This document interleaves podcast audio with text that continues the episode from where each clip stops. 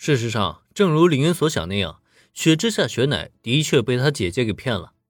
昨天晚上，杨乃从林恩处离开以后，便第一时间找到了妹妹，并且非常得意地宣布，在他的努力下，林恩家的大少爷已经同意不主动解除与雪之下家的婚约了。虽然这对雪之下家而言是个好消息，但随即杨乃却对妹妹说，他觉得呢，雪乃并不是适合与林恩少爷联姻的对象，所以他决定要更换妹妹这个没用的婚约者，把自己给换上。雪乃听到这个消息以后，心态自然是当场就炸了。虽然对他而言，本身对林恩就没有任何感情，同意成为林恩的未婚妻呢，也只是为家族做出的牺牲而已。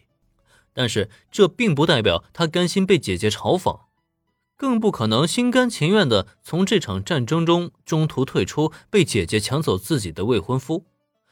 但面对无论哪一方面都可以完全碾压自己的姐姐，雪乃做不出任何有效的反击手段来。他唯一能做的也只有自己行动起来，在隔天亲自找上林恩，对他述说姐姐的阴谋。从雪乃口中听到这一切以后，林恩的表情是变得非常的古怪，同时他也心里暗暗的琢磨，杨乃那个女人究竟是在搞什么鬼。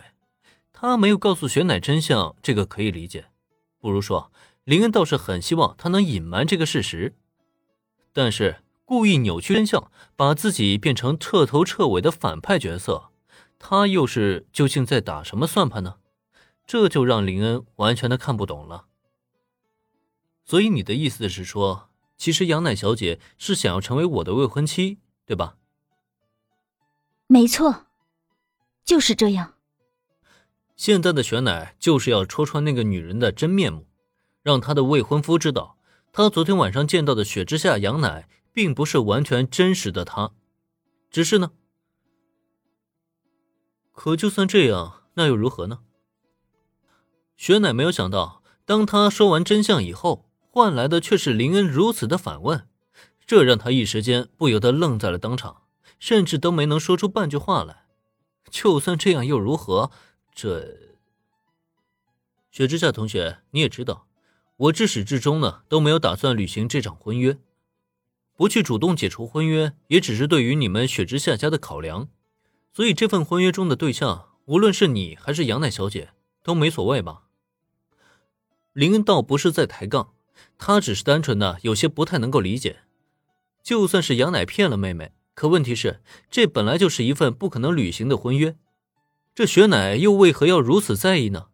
总不可能她是真的打算嫁给自己吧？这听到林恩的这番话以后，雪乃是更加的无言以对了。是啊，她为什么要在意这份婚约对象呢？或者说让姐姐代替自己成为这份婚约中的联姻对象，岂不是更好的选择吗？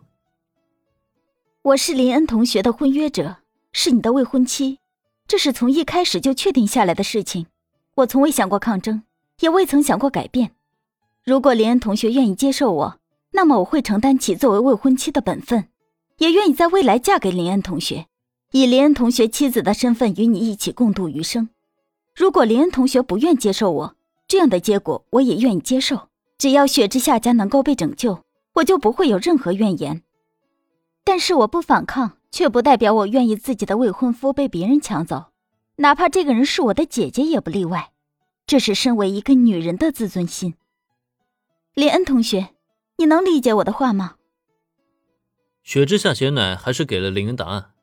如她所说，身为一个女人的自尊心让她无法接受自己的未婚夫被人抢走，尤其是啊，这个来抢她未婚夫的人还是她的姐姐。可是事情的真相真的如她所说那样，只是因为一份自尊心的问题吗？凝视着面前的雪之下雪乃很长一段时间以后，林恩才收回了自己的目光。如果他不了解雪之下雪乃，或许他会相信这只是普通的姐妹相争而已。但是他看过原著啊，雪之下雪乃由于家庭的环境因素影响，已经导致他的性格呢发生了一些缺陷，甚至扭曲原本正常的人生观和价值观了。在面对这个事事都能超越他，让他倍感无力的完美姐姐面前，他是无论如何都不会允许自己输掉。也正因如此，这件事情啊，已经根本不是简单的自尊心的问题。从某种意义上来说呢，这已经是他与雪之下羊乃之间的战争了。哦，原来如此。既然雪之下同学你都这么说了，我也知道该怎么做了。